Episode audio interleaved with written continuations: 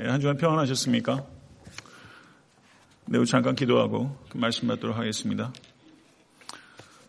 존귀하신 주님, 새 아침을 저희들 허락하여 주시니 감사합니다. 우리에게 새로운 영을 부어주시고 또 새로운 피조물이 되어서 새로운 삶을 살아갈 수 있도록 인도하시는 주님을 더욱더 사랑하며 주께 가까이 가기를 원합니다. 우리에게 정한 마음 주시고 구원의 감격이 회복될 수 있도록 인도해 주시며 우리의 영혼 가운데 노래가 아, 새로워질 수 있도록 인도해 주시옵소서. 예수 그리스도 이름으로 기도드릴 싸움나이다. 아멘.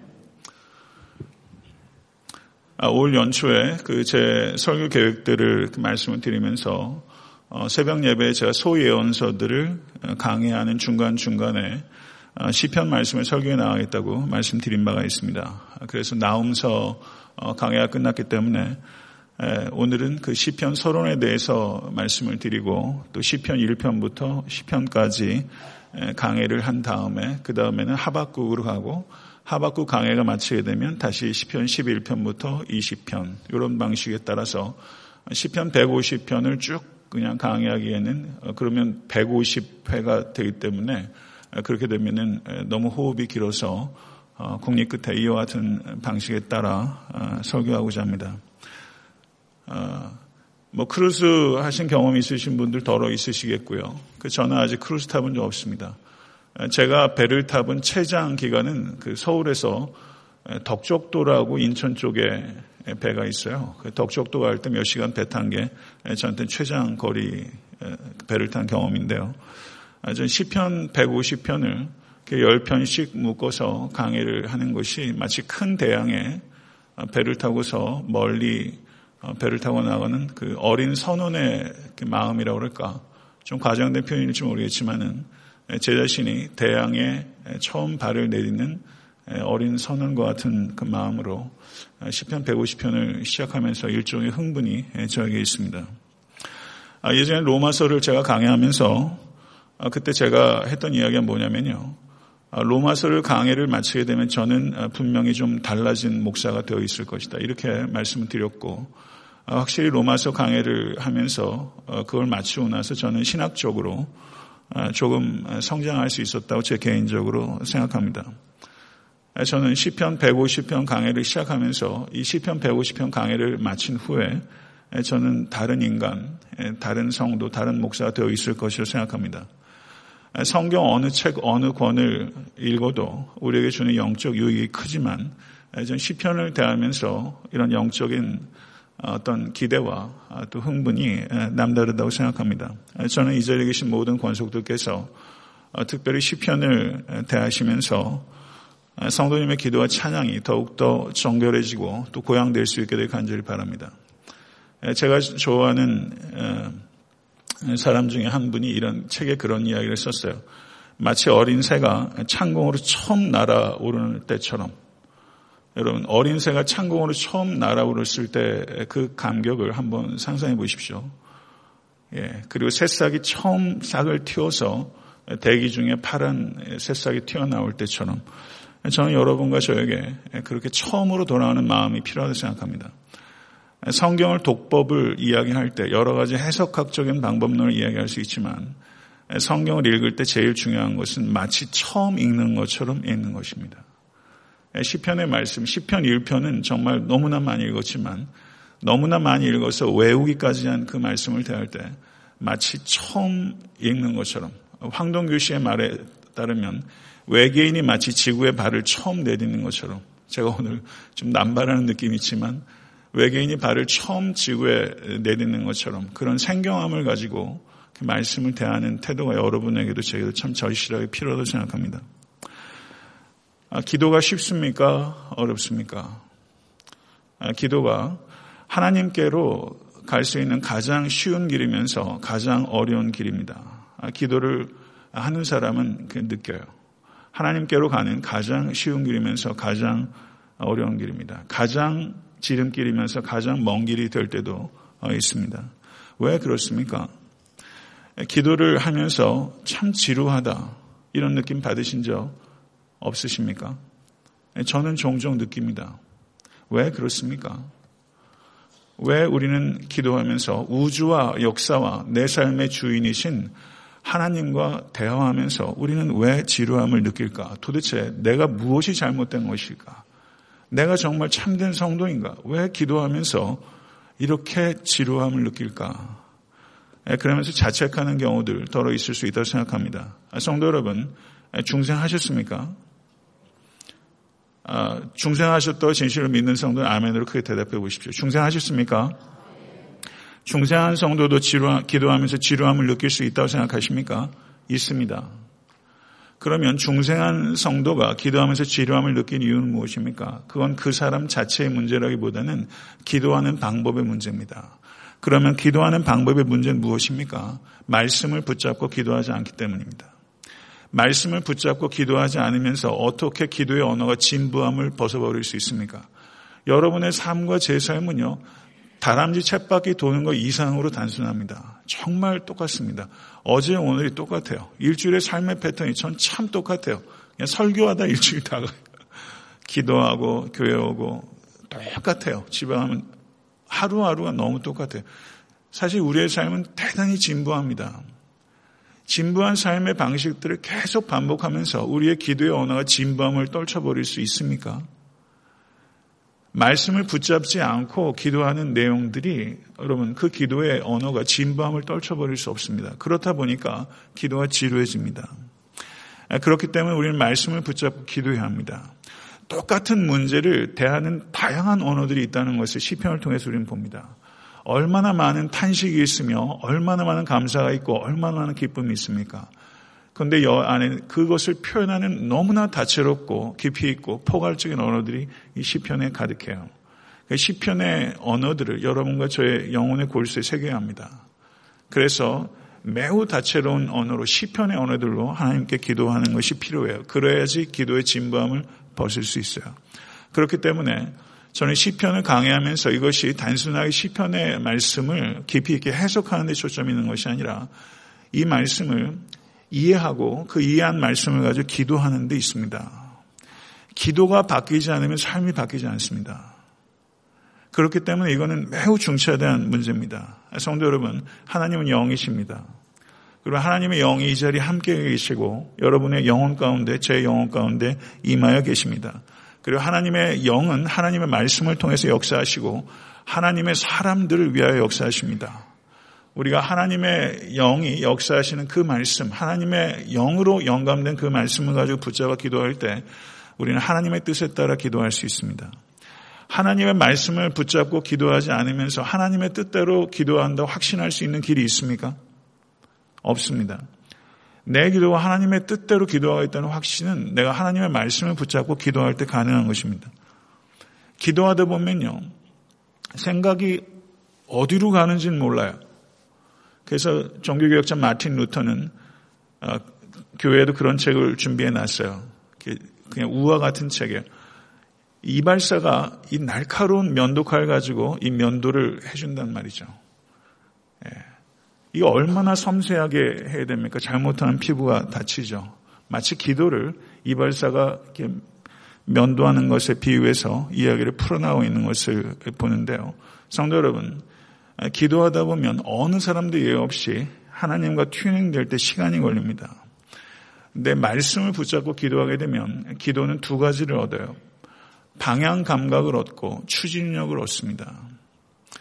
기도하면서 방향을 잃고 동력을 잃어버릴 때 얼마나 많은지 몰라요. 그리고 기도하면서 일어나면서 찝찝함을 가지고 기도의 자리에 일어날 때가 참 많아요.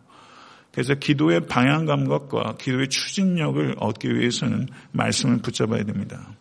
말씀을 붙잡고 기도할 때 우리는 하나님께 더 가까이 갈 수 있고 자기 자신으로부터 더 멀어질 수 있습니다.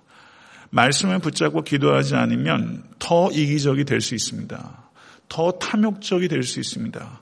많은 제 종교의 기도 생활이 다 그래요. 더 탐욕적인 인간이 되는 거예요. 그런 기도가 응답되면 응답될수록 그리스도를 닮아가지 않고 괴물에 가까워지게 될 것입니다.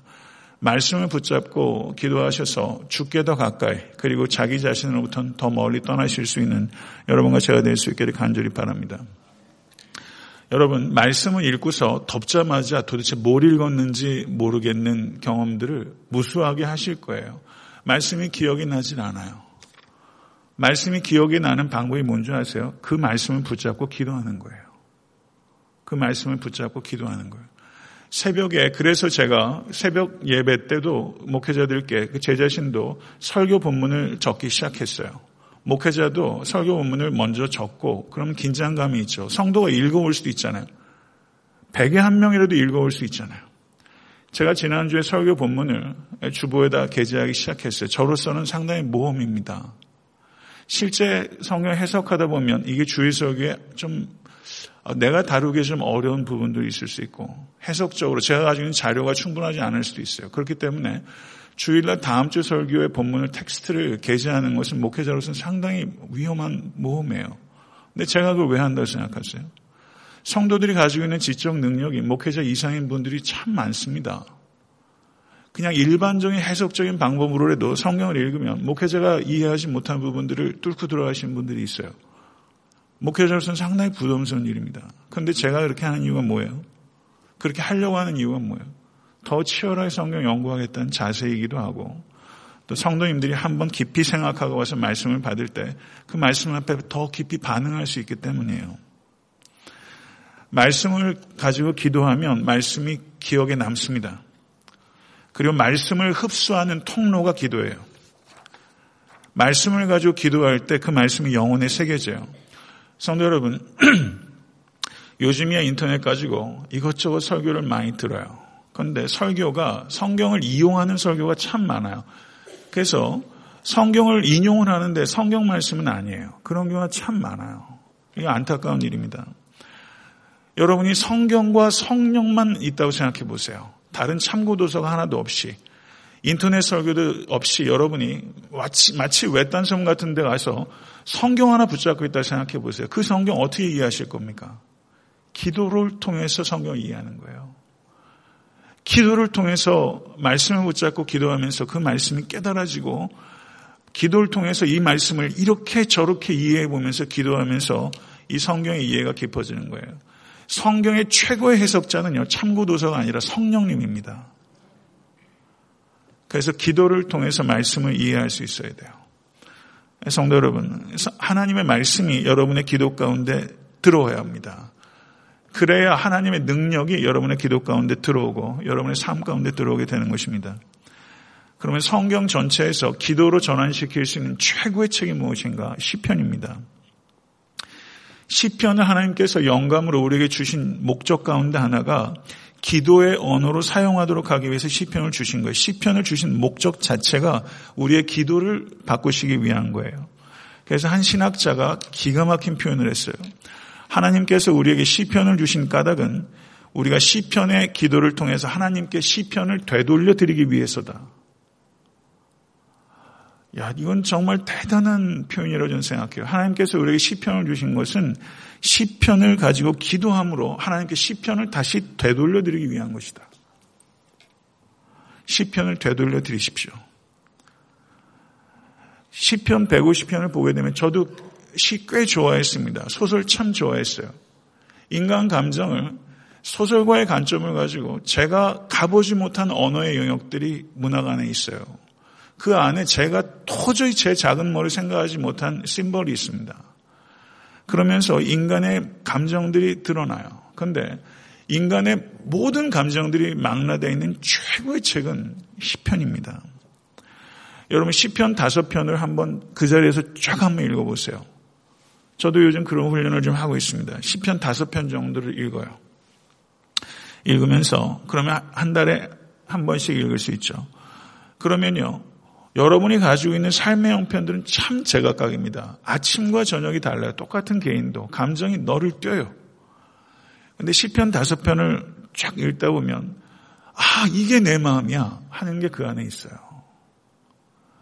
어떻게 우리가 가지고 있는 언어적 한계를 가지고 내가 도저히 표현하지 못했던 찾을 수 없었던 내 속마음이 그 시편 다섯 편 안에 있어요. 기가 막힌 겁니다. 인간 영혼의 가장 밝은 면과 인간 영혼의 가장 어두운 구석들이 시편에 모두 있어요. 그래서 인간 영혼의 창이라고 말할 수 있는 것이 시편입니다. 그런데 오늘날 시편을 사람들이 어떻게 사용합니까? 교회에서 예배 중간중간에 끼워 넣는 방식으로 사용해요. 그리고 가스펠이나 이런데 부분적으로 인용돼요. 그런 정도로 시편이 매우 빈곤한 방식으로 사용되고 있어요. 개인과 교회에 있어서 이것을 시편의 빈곤화라고 합니다. 제가 좋아하는 신약학자 중에 그리고 지금 전 세계에서 가장 탁월한 신약학자 중에 한 사람이 앤티 라이시라는 사람입니다. 이 사람이 책에 이런 표현을 했어요. 교회 최초의 찬양집인 시편을 소홀히 하는 것은 미친 짓이다. 매우 격한 표현으로 말을 했어요. 시편이 빈곤화가 된 것이 개인과 교회에 매우 위험한 것이다. 이렇게 표현한 것이죠. 시편이 언제 지금과 같은 형태로 수집이 되고 편찬되었는가? 시편 1편부터 150편이 배열이 되어 있지 않습니까? 누군가 배열을 한 거죠. 하나님의 영감에 따라 배열을 한 거예요. 언제 배열이 됐다고 보느냐? 주전 6세기 바벨론 포로 시기에 시편이 최종적으로 배치가 되었을 것이다. 최종적으로 모아지고 그리고 최종적으로 배치가 되었을 것이다. 이렇게 보는 겁니다. 그럼 주전 6세기면 언제입니까? 바벨론 포로 시기입니다. 노래할 수 없는 때에 노래가 모아지고 그리고 노래하기 시작했어요. 이게 시편의 배경이에요. 노래할 수 없는 때에 노래가 모아졌어요. 성도 여러분, 시편의 많은 노래들, 특별히 다윗의 노래들 보세요. 다윗이 그때 노래할 수 있는 상황입니까? 시편의 노래는요, 노래할 수 없는 때에 만들어진 노래예요. 시편을 노래한다는 것은 노래할 수 없는 상황에 우리를 노래하게 하는 노래예요. 이게 신앙의 역설이고 신앙의 신비입니다. 시편은 과거를 되돌아보고 미래를 내다봅니다. 과거를 회상하고 미래를 전망해요. 그러면서 현재를 넉넉하게 이길 수 있도록 하는 힘이 이 시편 안에 있어요. 시편을 사랑하시는 줄 압니다. 근데 사랑에도 질이 있어요. 여러분과 제가 시편에 대한 사랑이 더욱더 깊어질 수 있게 될 간절히 바랍니다. 시편으로 기도하는 사람 안에는 그 영혼의 변화가 나타납니다. 시편은 호흡이에요. 호흡이에요. 호흡처럼 중요한 게 없습니다. 운동할 때 제일 중요한 게 호흡이고 음악하는 사람한테 제일 중요한 거 호흡이에요. 설교자도 이 호흡이에요. 호흡을 어떻게 다스리냐에 따라서 얼마나 안정감 있게 스피치하느냐 결정이 돼요. 시편은 건강한 그리스도인들의 호흡입니다. 저는 제가 시편으로 호흡하고 싶습니다. 저는 시편 150편을 강의하면서 이 자리에 계신 여러분들이 시편으로 호흡할 수 있게 되길 간절히 바랍니다. 시편으로 호흡하는 사람은 어떻게 되는 줄 압니까? 건강해집니다. 삶이 변화됩니다. 시편은 하나님께서 우리에게 주신 선물입니다. 그리고 이 선물로 호흡하는 사람은 그 삶이 변화돼서 그 사람이 하나님께서 세상에게 주시는 선물이 됩니다. 기가 막히지 않습니까? 시편은 하나님께서 우리에게 주신 선물이고 이 시편으로 호흡하는 사람은 하나님께서 세상에게 주시는 선물이 돼요. 시편을 사랑하시고 시편으로 기도하신 여러분은 하나님께서 세상에 내놓으신 선물이 됩니다. 노래하는 사람에게는 형식이 있습니다. 노래는 항상 형식이 있어요. 그런데 결혼식에 부르는 축가와 장례식에서 부르는 노래가 같을 수 없죠. 형식이 달라요. 시편에도 다른 형식이 있습니다. 그러면 문학적 장르와 거기에 합당한 상황에 맞는 독법이 필요합니다. 그럼 시편에는 어떤 노래들이 있느냐? 탄식하는 노래가 3분의 1입니다. 감사하는 노래가 있고 그리고 제왕시, 제왕시, 메시아 노래가 있고 그 다음에 탄식시, 제왕시, 감사시 등이 있습니다. 아, 시편은 전체가 다섯 권으로 구성이 되어 있는데요. 시편 1권은 1편에서 41편까지, 2권은 42편에서 72편까지, 3권은 73편에서 89편까지, 4권은 90권에서 106편까지, 5권은 107편에서 150편까지입니다.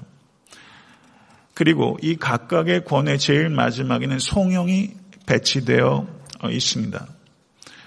1권의 마지막인 41편 13절에 성령이 있고 2권의 마지막인 72편 18절 19절에 성령이 있고 3권의 제일 마지막인 89편 92절에 성령이 있고 4권의 마지막인 106편 48편에 성령이 있고 5권의 마지막인 150편 자체가 성령입니다. 그러니까 우리가 한 편 한 편을 이해하는 것도 중요하지만 이 시편 전체의 구조 아래서 이것을 읽는 것이 매우 중요하다는 것이죠. 시편을 보게 되면 다윗의 시 이렇게 표현되어 있기도 하고 시편 15편은 다윗의 시라고 말합니다. 시편 102편은 고난 당한 자가 마음이 상하여 그의 근심을 여호와 앞에 토로하는 기도라는 타이틀이 붙어 있습니다. 이런 타이틀이 굉장히 많이 붙어 있어요. 다윗이라는 타이틀이 붙어 있는 시편이 73편입니다. 그래서 이 표제를 주의 있게 봐야 합니다. 그래서 이 시가 어떠한 상황 가운데서 어, 기록되어 있는지 유념하고 어, 시를 읽어야 돼요. 아, 시편 1권은 대부분 탄식시입니다. 그런데 시편 제일 마지막인 시편 5권은 대부분 찬양시예요. 그래서 시편을 이렇게 보게 되면 제일 마지막에 다섯 편은 할렐루야로 다 끝나요. 할렐루야 송이에요. 그러니까 시편의 구조가 뭐로 시작해서 탄식으로 시작해서 할렐루야로 끝나요. 탄식으로 시작해서 할렐루야로 끝나는 구조적인 특성을 가지고 있어요. 이게 우리의 삶 아닙니까? 탄식할 수밖에 없는 삶의 실제가 그리스도인들에게 있습니다.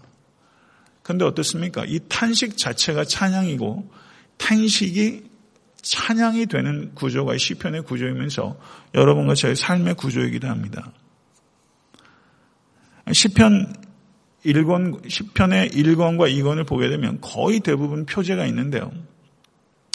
표제가 없는 시편이 두 개가 있어요. 시편 1편과 2편은 다윗의 시라든가 여하한 description이 없습니다. 아무런 타이틀이 없어요. 특징이 있는 거죠. 근데 시편 1편을 보게 되면 성경 원어상으로는 복대도다. 복 있는 사람은 이렇게 말하면서 시작하고 있지 않습니까? 근데 시편 2편을 보게 되면 제일 마지막이 여호와께 피하는 모든 사람은 복이 있도다. 라고 말하면서 시편 1편의 시작과 시편 2편의 끝이 복대도다라는 말로 말하자면 구조적으로 앞뒤를 싸고 있어요. 문학적으로 말하면 수미상관법이라고 말할 수 있습니다. 인클루저가 이루어지고 있는 거예요. 그러면 시편 1편과 2편은 어떤 의미를 가지고 있는가? 이 두 편만 표제가 없다는 것과 1편의 시작과 2편의 마지막이 복대도라는 말로 감싸고 있는 독특한 두 편의 시. 그럼 시편 1편은 과 2편은 시편 150편 전체의 머리말이며 시편 150편 전체를 개관하는 전망대와 같은 시들이다. 이렇게 볼 수 있는 것입니다. 시편 1편과 2편은 마치 임진각에서 만환경으로 북한 땅을 보는 것과 같아요. 이 두 편의 시는 시편 전체를 내다보는 전망을 가지고 있어요. 시편 1편은 복 있는 자들은 하나님의 말씀을 주야로 묵상하는 자가 복이 있다 이렇게 말하고 있지 않습니까? 시편 1편은 토라 시편이라고 부릅니다. 시편 2편은 메시아닉 시편이에요. 그러니까 메시아 시편이라고 말합니다. 시편을 가지고 읍조리고 웅얼거리도록 권면하고 있는 것이 시편 1편이. 시편 1편은 시편 150편 전체 현관입니다. 기도에 대해서 말하는 이 시편은 말씀을 묵상하는 것에 대해서 얘기를 하면서 이 말씀으로 기도하는 것에 대해서 1편이 내 이야기를 하고 있고 메시아 시편은 메시아에 대한 기대, 다시 말하면 하나님의 나라가 완성되는 것에 대한 기대를 가지고 있습니다. 이것 이것 자체가 이 시편 전체를 개관하고 있는 시편이다 이렇게 볼 수 있습니다. 말씀을 맺겠습니다. 시편의 주된 관심은 여호와 하나님의 통치입니다. 시편이 최종적으로 편집이 된 때가 주전 6세기라고 말씀을 드렸고 학자마다 조금 견해가 다를 수 있습니다.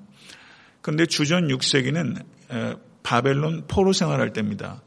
왕국도 없고 왕도 없을 때입니다. 근데 시편의 주제는 뭐라고 그랬어요? 왕이신 하나님의 통치를 이야기하고 있어요. 이 얼마나 역설적인 상황입니까? 왕국도 없고 왕이 없는 때 시편 기자는 여호와 하나님께서 왕이시며 여호와 하나님께서 다스리신다는 걸 가리키고 있는 것입니다. 성도 여러분, 여러분과 저도 하나님께서 정말 안 계실 것 같은 삶의 상황들을 돌파하며 살아갑니다. 정말 노래할 수 없는 삶의 상황들을 겪으며 살아요. 근데 시편 기자가 딱 그와 같은 상황이었어요.